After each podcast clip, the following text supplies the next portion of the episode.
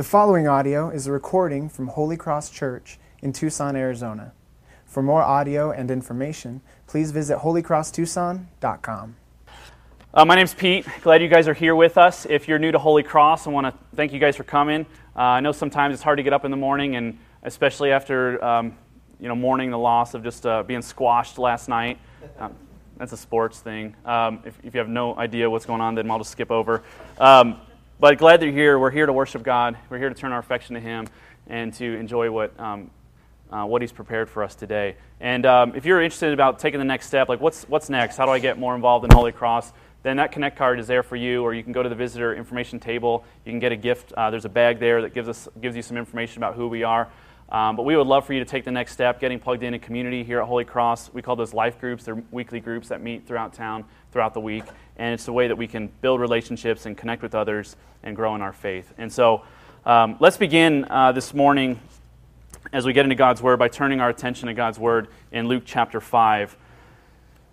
You know, each week, as you're, as you're finding your place, Luke chapter 5, starting in verse 27, each week uh, in this series, we've been talking about applying certain practices applying certain practices or disciplines in our life that are an expression of our application of our theology about what we believe, what do we believe about God, and how do we live that out. And so let's look at Luke chapter 5, starting in verse 27. After this, he went out, he's talking about Jesus, and saw a tax collector named Levi sitting at the tax booth. And he said to him, Follow me. And leaving everything, he rose and followed him. And Levi made him a great feast in his house, and there was a large company of tax collectors and others reclining at table with them. And the Pharisees and their scribes grumbled at his disciples, saying, Why do you eat and drink with tax collectors and sinners? And Jesus answered them, Those who are well have no need of a physician, but those who are sick. I have not come to call the righteous, but sinners to repentance. Well, this, this rhythm that we're talking about, this application of theology, is it comes out of a conviction that theology doesn't end with just learning information, about gathering information and intellectually becoming uh, a more informed person about what the Bible says.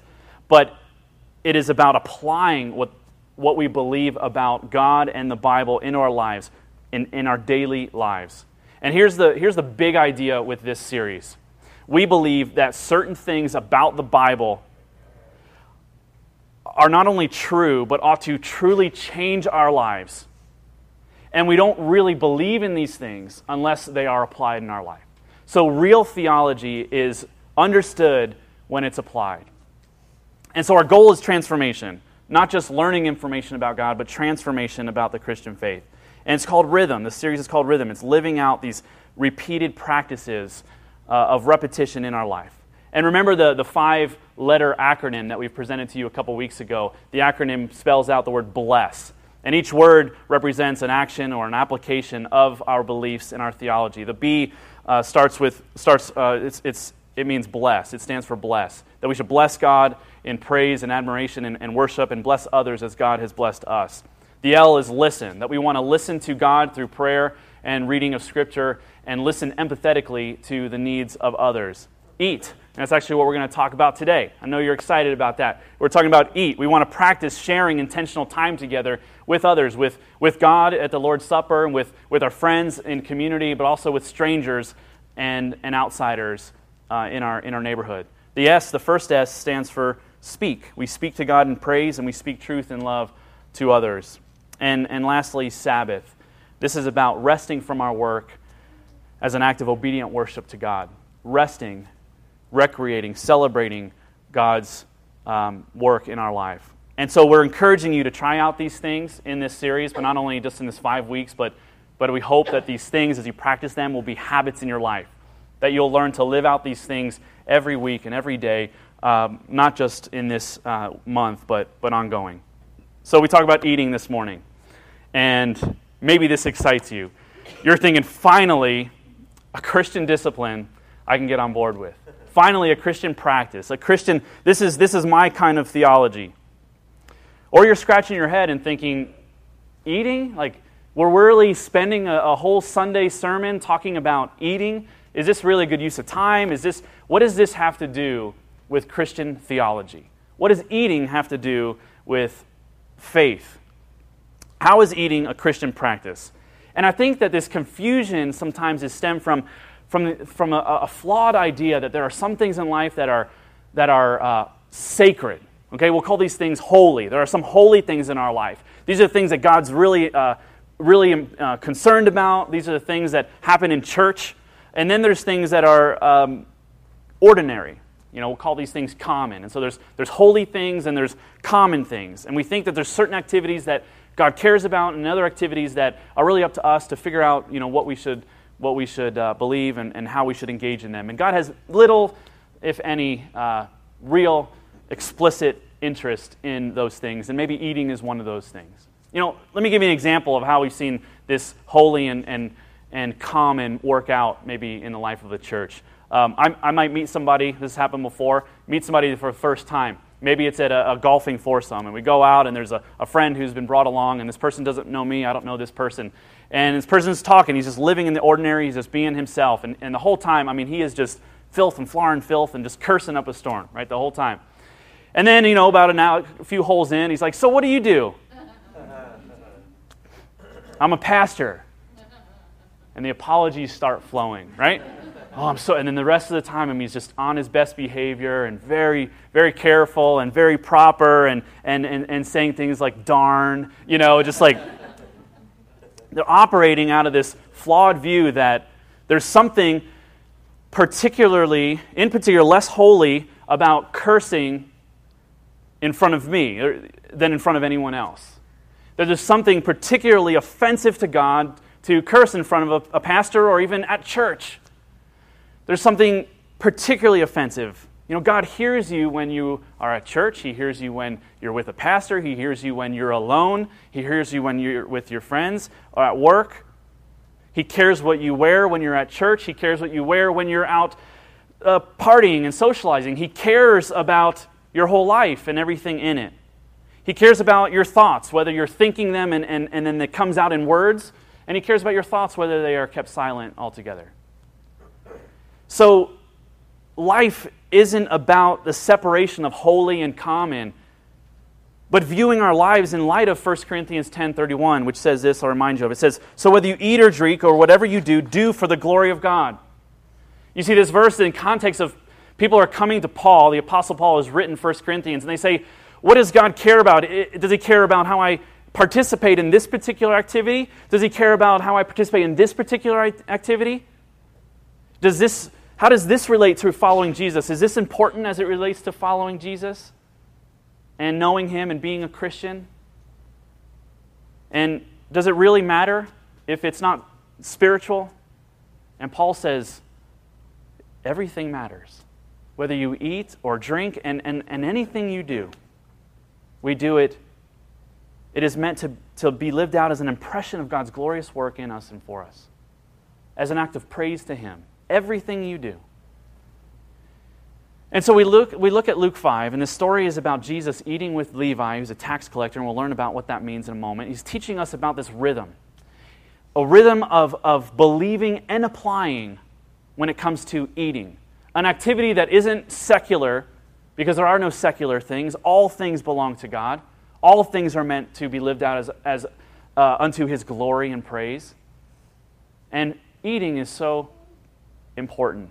And so we're going to look at three things the friendship, we're going to look at the friendship at the meal, we're going to look at the obstacle in the meal, and we're going to look at the power of the meal. And so we'll look at this, Luke 5, and we'll look at the friendship, the obstacle, and the power as it relates to eating. First, let's look at the friendship at the meal. You know, in order to get a handle on this story, I, I want you to let's talk briefly about two things. One, we should, we should realize the role of the tax collector in, in Jesus' time, and we should look at the role of the meal in Jesus' time, because both of these are really important to understanding the story. First, the tax collector. Maybe you know a little bit about the context of this story and tax collectors in Rome at the time of Jesus, uh, but they were social outcasts. They were uh, cheaters, they cheated people out of money. They uh, could basically charge whatever they wanted to. And what we learned about Levi in particular is his tax booth his toll booth, as it, as, as it might be, is, is by the sea along a very popular trade route.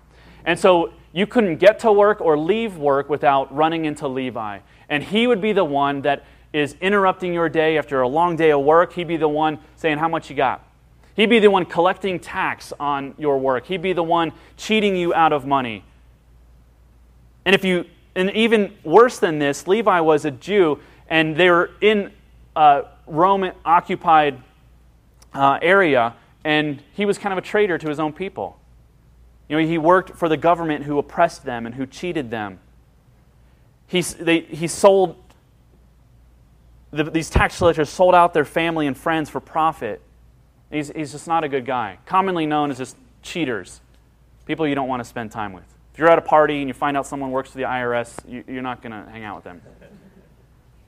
But these people are, these are just corrupt and um, not good friends. Second, the meal. What's the importance of this meal? Well, one of the central questions of the Jewish people at this time was this With whom should I eat? It really was. Like, this was such an important question, one that they asked often and they understood very clearly. Who can I eat with? Who is, who is it okay to eat with? Who can I have over to my house? Whose house can I visit? See, holiness was so bound up in, in, in cleanness and cleanliness in this time. We learn that this most clearly in the Old Testament book of, of Leviticus and Old Testament law. You might skip over a book like Leviticus thinking, oh, I don't really know what this has to do with me, but it, it expresses so much important, importance of what we need to know about God. The Old Testament offers over 600 laws as it relates to ceremony and cleanliness and, and ritual, of purity. Because here's the thing God is holy, God is perfect, God is without blemish, God is, is set apart, and we are impure, we are unclean, we are imperfect, and there's no denying that. Yet God desires to communicate with his people, he desires to have relationship with his people. He desires for them to communicate with him and, and meet with him.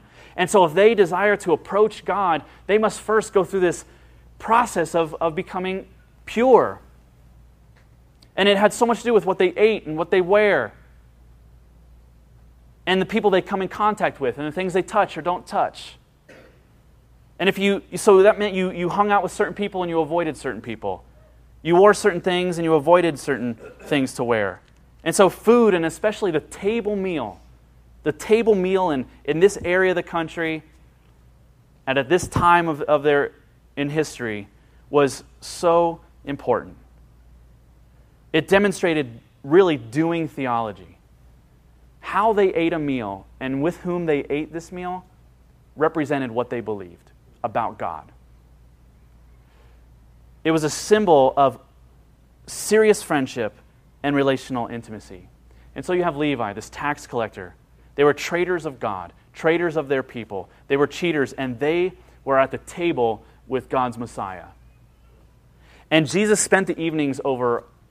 If you read through the Gospels, you will see that Jesus spent his evenings and his days and his mornings and afternoons over the, at the table over a lot of bread a lot of boiled fish, and a big pitcher of wine. I mean, if you read through the Gospels, you will see this is how he spent his time. Eating and drinking with someone was a sign of friendship, and Jesus did it so much that he was accused of being a drunk and a glutton and a friend of sinners. And some may even say this is the very reason why Jesus was crucified because he did this so much. And it wasn't what he did, but, but who he did it with. His company, the people on the guest list at the dinners and meals that he shared. What Jesus clearly sets out to do is to demonstrate that community and friendship with sinners is the best cultural way possible at this time to say, You're my friend. Over a meal, this is how he demonstrated it. Jesus ate with sinners and he extended friendship, and in particular, tax collectors, outcasts, cheaters, people that betrayed their own family and their own country. Here's some ways that you can build friendship like this. One is, is through recognition. There's something so great about somebody remembering your name. Isn't this true? Have you ever been encouraged by somebody remembering your name after meeting you once or twice? If you have a hard time remembering someone's name, sit down and have a meal with them. Take them out to coffee, and I promise you'll remember their name. And this recognition has so much power. Maybe in part in our culture today, this is one of the ways that, that we demonstrate that we truly care by remembering their name, their story, their, where they work, and what they do. Demonstrate that we are actually listening to them.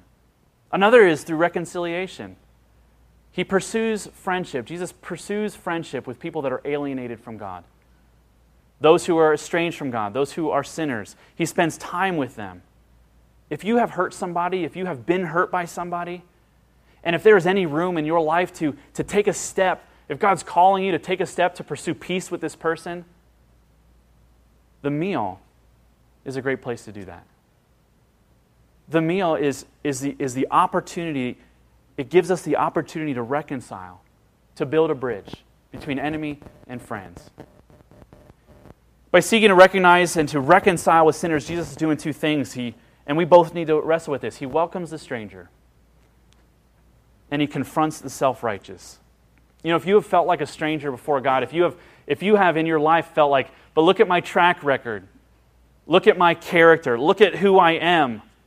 I'm not that, that holy person, that really put, to get, put together person. I have mistakes in my life. In this passage, Jesus wants you to see this extension of friendship to you. And we need to wrestle with that. No one is too far away from God to receive His grace, to embrace His grace, to be accepted by Him. No one is too far from God. I don't know where you are. Many of you I, I don't know and I've never had a meal with. I don't know what's troubling you. I don't know what, is, what your hangups are. I don't know what is that one thing is saying, yeah, God is great and He's loving, but. But there's still these things in my life. There's still these unsettled things. There's still these things that I, that I worry about, and I'm really, I'm not 100% sure that God sees me as a true friend, as, a, as his child, as a recipient of his full love and, and grace. Well, I want you to hear something here in, in Luke 5 that Jesus extends friendship, that he hangs out with sinners, that he pursues them, even to the extent of, of being accused of being a drunk, of being a glutton. See, Jesus, you do this way too much. Have you ever been accused of doing anything too much? What are people going to accuse you of doing too much when you die? Well, Jesus was accused of doing too much, of accepting people who didn't deserve to be accepted, befriending people who weren't good friends, of eating with people too much, of reconciling, of recognizing, of spending time. So I hope that this confronts you in a way that Jesus is a friend of sinners. But it confronts us in another way. You see, Jesus confronts the, the religious people, the Pharisees, the ones that had it all together. If you feel that, if you have felt loved by God and privileged, by, privileged from God because of your record and your character, if there is some reason that God should look on you with favor because of the good that you have done, I hope you remember this passage. Because no one is too close to God that they don't need His grace, that they don't need His friendship. No one is too close where they, have, they don't need this forgiveness that Christ offers. And eating around this meal is it's, this, it's a unifying practice that, like no other, that builds human community, that draws people together. And human community is meant to be a demonstration of the grace of God. And that's what Jesus is creating. You have 21 meals a week, or day, no week. maybe 21 a day, little meals. 21 maybe. If you eat, you know, three times a day, you have 21 meals a week. What would it look like for you to use two of those meals, three of those meals? To intentionally do this, to recognize and reconcile, to build community, to express the grace and acceptance and love of God in that context, to welcome strangers, to ask for forgiveness, to extend kindness, to be with people that you, would, you have no reason to be with? Can you use two or three meals to, to give some evidence that people would accuse you of being a friend of sinners?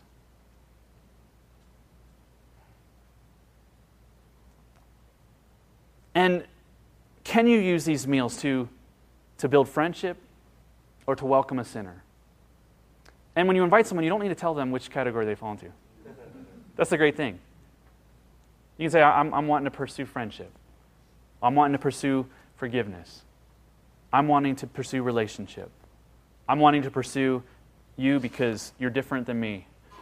And I want God to break down those walls, those, the pride that I have that says, you can't come into my home. We can't be friends. Who is that person? I mean, this is an important question. Who is the tax collector in your neighborhood? Is it the, is it the, the, the promiscuous? Is it the sexually immoral?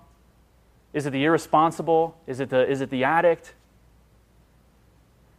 Is it the annoying? Just the person you don't like to be around? Who is that person? I'm going to be quiet now because many of you are my neighbors. So, you know, this will be, this is difficult. This is really tough.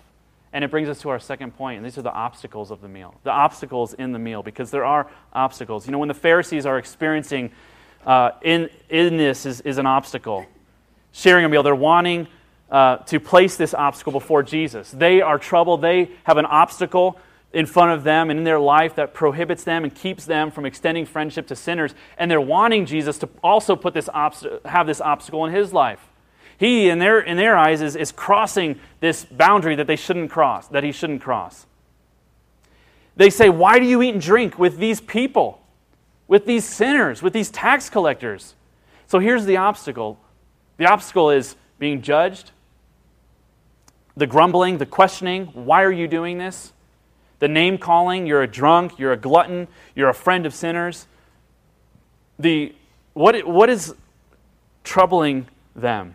So when you think about your, the habit of what it would take to be hospitable, to use three meals of your 21 to, to welcome the, the sinner, the, the outcast, um, the person who's not like you. When you think of what obstacles there might be to showing hospitality in your home, what are those? What obstacles come to your mind? Maybe it's not the ones that Jesus is, is facing. Maybe it's not uh, ridicule Maybe it's not accusation from people like, why are you doing this? But maybe it's other things. You see, I'll call this collateral damage. I mean, hospitality and eating with others has collat- inherent collateral damage. I mean, there are things that it will cost you, it will hurt in order to do this. Showing hospitality will always have this. Everyone loves the idea that church is this place of community and friendship. Many of you have pursued Holy Cross for that very reason. You want to be in community, you want to have friendship with others, you want to be connected in your life to other people. And every, many people love this idea. And I happen to love Holy Cross for this very reason. I think we do a really great job in a lot of ways in that area, but it's not perfect. And the idea of Christian community is awesome until we are in com- Christian community for long enough to realize that it's very difficult and people are annoying, and people are different, and people are inconsiderate, and people aren't good listeners or gracious speakers, or uh, they're selfish, or they're needy, or they're high maintenance, or they have problems and baggage, or they do things different. You know, Christian community is wonderful, but it's hard, and there are many obstacles. Here's what I can promise you, and give me a second to flesh it out. If you invest in the Holy Cross, this is your church home and you go full throttle. And what I mean by that is you say, This is my church. I'm going to give selflessly, self, selflessly. I'm going to give graciously. I'm going to engage in community. I'm going to meet, meet people that are different from me and, and extend them kindness and grace. I'm going to spend my time with them. I'm going to serve in ministry even when it's not convenient. Here's what I can promise in six months, you're going to want to leave in six months, maybe less, there's going to be something that happens where you're going to say, you're going to be disappointed, you're going to be let down, you're going to be hurt, maybe by somebody. Something's going to annoy you, you're going to think, I'm not sure I can do this anymore. This isn't what I was getting into. This isn't what I thought would happen. I thought that this would be just wonderful, and you're going to want to leave. And obviously, if you're hearing this, it's because you haven't. But I bet you've probably experienced something to that extent disappointment, regret, hurt feelings, um, let down. Maybe there's people even in this room that you used to spend a lot of time with and you don't anymore. And in that moment, I think that you're presented with an obstacle to Christian community, and they'll always be there. And Jesus is calling us to, to rearrange life around Him and how we look at community and how we spend time with others. And when we do encounter Him and, and know Him and pursue Him and trust in Him and apply real theology in our life, we will, will not be able to remain the same as when we came in. Early in our, in our ministry, when we planted the church, there was a family who came to our church, and, and we talked a lot about this. And um, they invited me over one night, and, and they said, Can you just come over? We have some things we want to talk about. And this, that's like, and I always ask, Yeah, can you just prime me a little bit about what's on your mind? And they say, No. I was like, Oh my gosh, this is like the worst. This is like the worst. If you know me, this is just like the worst thing in ministry. Come over to my house, we're going to serve you a meal, and I'm not going to tell you what it's about. So you know, I'm thinking, and, and, and I, get, I get there, and, and, and we sit down at the meal, and, and the, the woman is just weeping. I mean, tears running down her face. And the husband is consoling her, and, and, uh, and she says, We've been listening to you for a long time and talking about community and talking about what God desires for us and what it means to live as people connected to Jesus and connected to others. And she's just crying, and I'm thinking, What, what is going on? And she says, Do you realize that if we do that, how much in our life will change? And, I, uh, and I'm like, Oh, this is a good meeting. And I'm thinking, I think that's the point. I think that's the point. And the things that the obstacles that we have in our life to, to, to genuine Christian community, it's, they're painful. I mean, they stretch us. They, they, they tell us to change, to die to ourselves, to live for God, and to, to bless others, and to forgive, and to be kind, and to be gracious, and to think the best of others, and, and to, to be eager to edify other people. I think that's the point. I think the point is, is that this context of friendship and community around the meal is a crucible for change. And we can't stay the same. And there's something beautiful about seeing Christians suffer. Now, now hear me out on this. Like, I actually love it with, with, with as, as much gentleness as I can muster. Like, when you are hurting because, I, uh, because God is changing you, I will, I will, I will cry with you and, and pray for you, but secretly I am so excited because you're becoming more like Jesus. And that's the point. And there's something about Christian community that provides the context for, for this kinds of, kind of change. That nothing else really can provide that kind of power. To be more like Jesus. We are confronted with these obstacles. Well, let's think of some of, the, uh, these obstacles. Being hospitable, opening up our, uh, the table to be with others, having people in your home, pursuing meals together will have collateral damage. Here's some. People will spill food on your carpet. That's why we have all tile in our, in our new home. People will, will, will they'll ruin and break your stuff. Some conversations will be very unenjoyable. That's collateral damage. And will cause you to not want to do it anymore. We had people over, uh, some neighbors.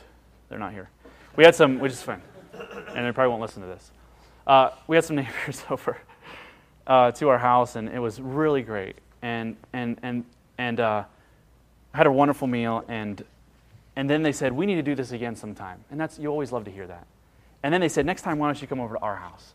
And we said, great. And I remember my wife and I talking about this saying, I think God's doing stuff here. Like, this is great. This is, see, it's happening the way that we thought it would happen. We open up our home, we open up our table, and they come, we have a great time, and now they're inviting us into their life. And we go over to their home for dinner. And I kid you not, 99% of the time, they were just like screaming and yelling at each other and like bickering with one another. And it was the worst meal we've ever had. And it was the most uncomfortable thing. And I regret this so much because we haven't sat down with them since. And it's like, I realize this is like, this is, the, this is what is hard. This is among the other things that are hard about it because if you say, God, I'm going to trust you, I'm going to step out in faith, and I'm going to be gracious and generous with my home, and I'm going to pursue meals with others, you won't want to sometimes. And sometimes it'll be really unenjoyable. And you'll say, That's it, I'm just going to hang out with the people that I know. I'm just going to hang out with my friends. I'm just going to, I don't want any more surprises. That's collateral damage. And we need to grow out of that. Another thing is you'll lose time. I mean, you'll have to provide time in your week and in your life to, to do this. Another thing is you'll lose money. You may think, I want to do this. I want to do two meals a week. I want to do three meals. What if every week we had someone over to our house? but who's going to pay for this?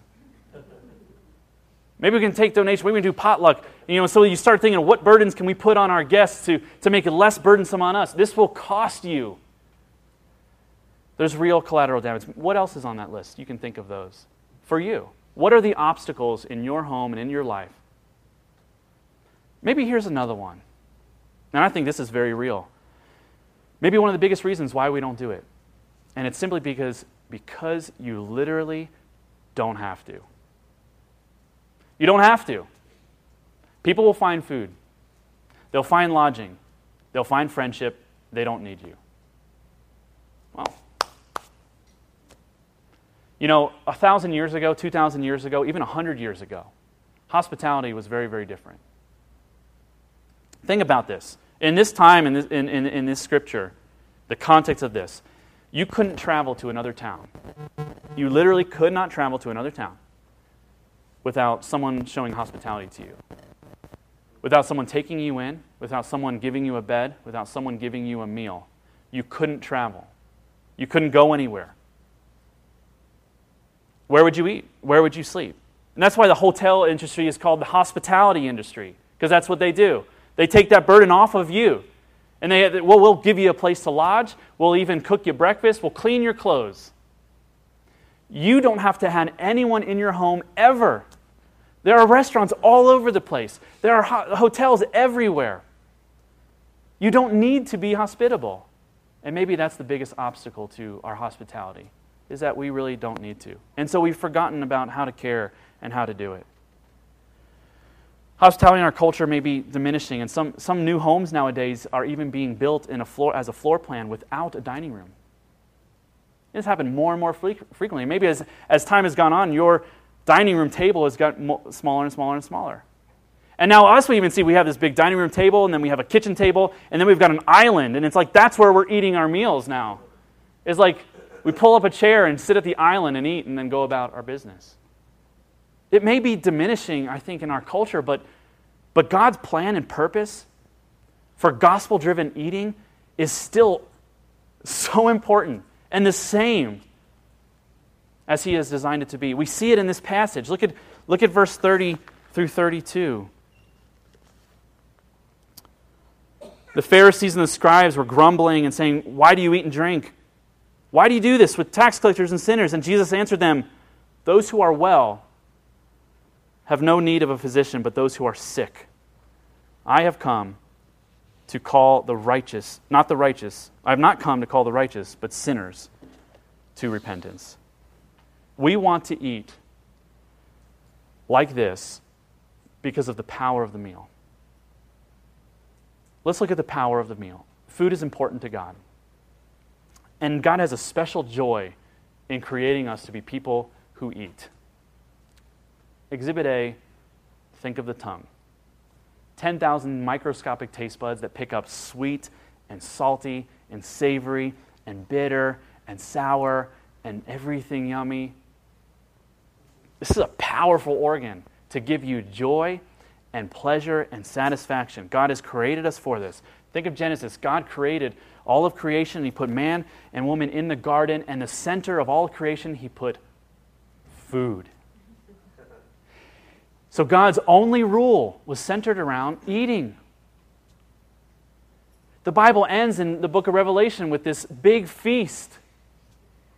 Jesus' first miracle is turning water into wine, and a lot of it. He goes to a wedding, and he's the, he is the, he's the party. 120 gallons of wine after everyone had already drunk everything they can drink. 120 gallons. Usually you have the good wine and then you kind of bring out the, uh, the bad stuff because no one knows the difference.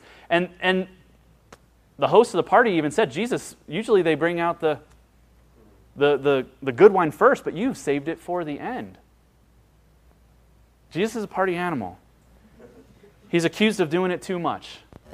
He is the, he's the host of the feast, he is the master of the banquet meal.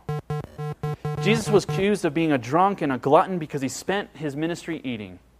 The majority of Jesus' ministry, if you read the Gospels, Jesus is either coming from a meal, he is in a meal, or he's going to a meal. That's his ministry strategy eat. Because the meal represents power. You need food for life. You need it for energy, you need it for work, you need it for play, you need it to be productive. You cannot live without food. People have tried. Lots of people have tried to live without food. You know, when India was becoming a nation and going through their revolution, Gandhi, he's known for what? For, for not eating. And I learned out that Gandhi, it was 21 days that he fasted. I feel like I could do that. 21 days, that's not very long. Recently, there's been a Seattle woman who is, is pursuing this, this uh, experiment. She believed that humans could live off of nothing but water and sunlight. Seattle. and so she pursued this, this experiment. And you know what happened. It didn't work. She lost 30 pounds. She became very sick. And then she, after 47 days, she said, I think I need food. And she went back to eating. And a doctor who was monitoring her progress and her health at the time, actually, he gave this comment. He said, People are delusional to think that they can escape the laws of biology. And Jesus is saying something to these sinners, to these religious people, and preserved in his word, he's speaking to us and he's saying, There are laws of salvation, there are laws of eternal life, there are spiritual things, and I am the power of salvation.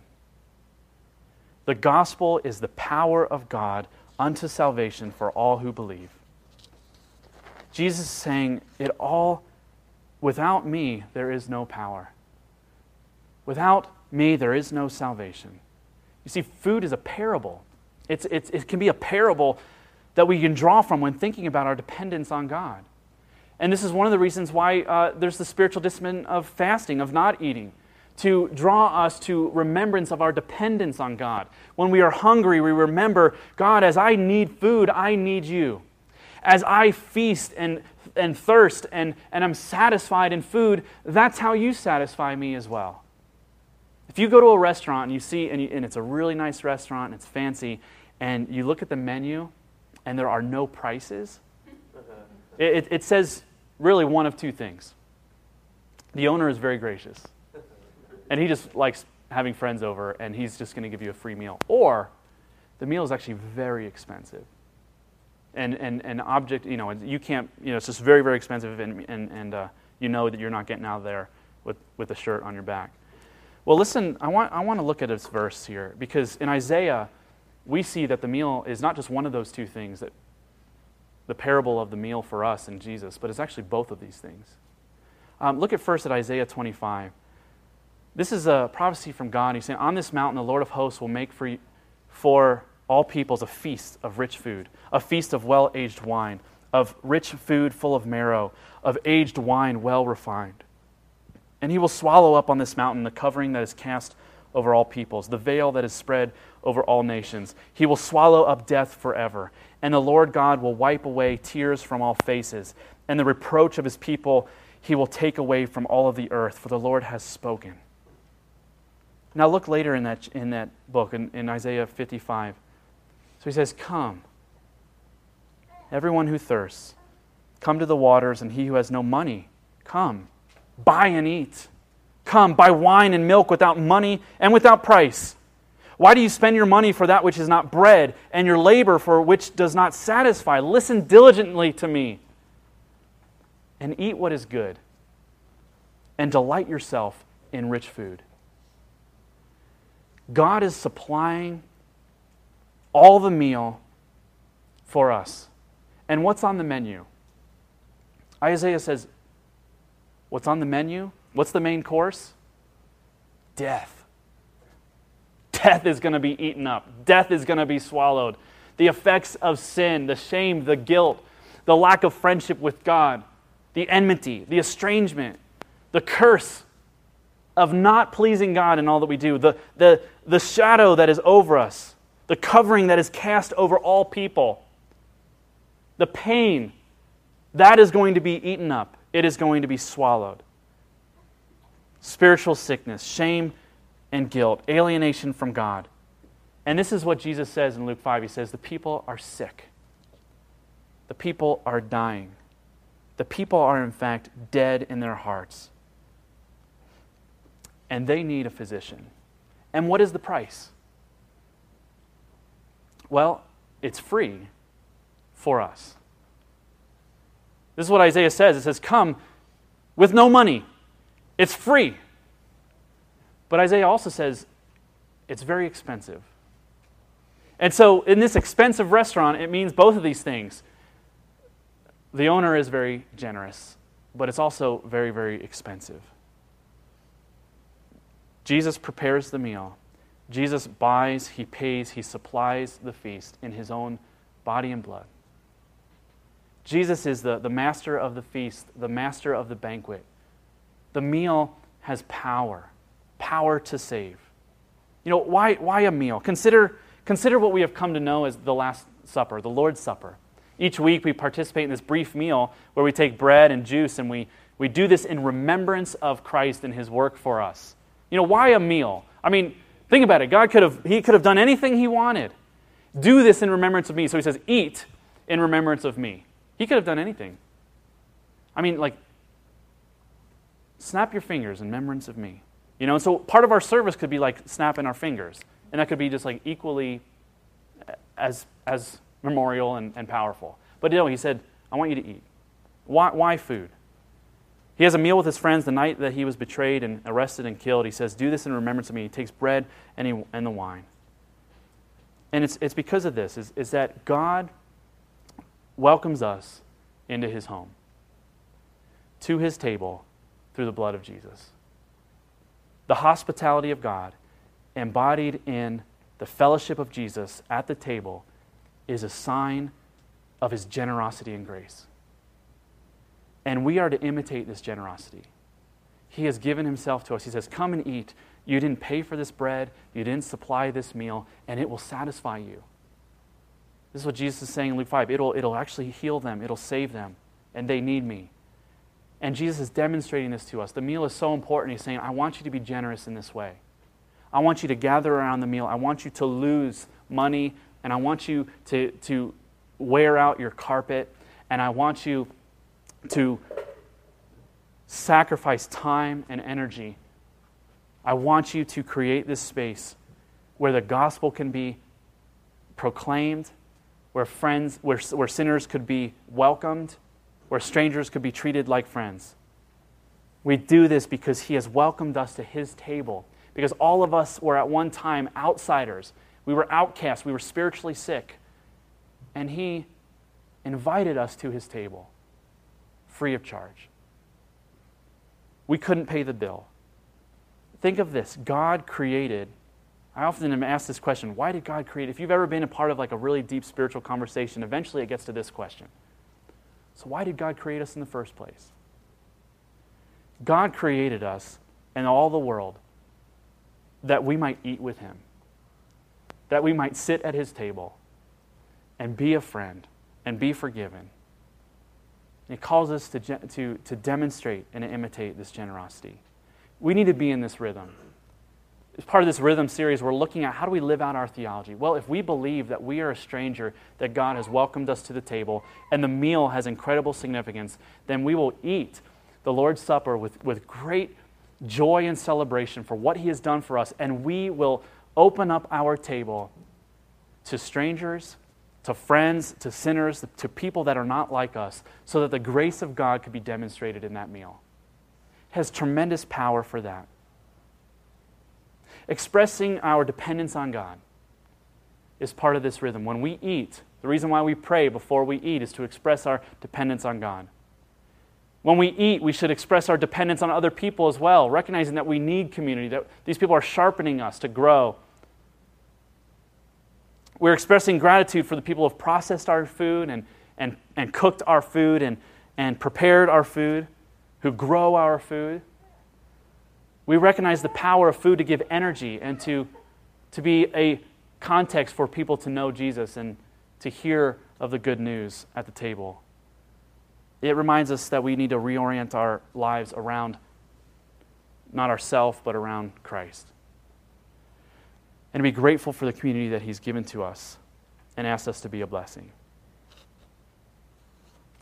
In the next 21 meals, have, use two or three of those to be intentional, to build friendship and community with other people.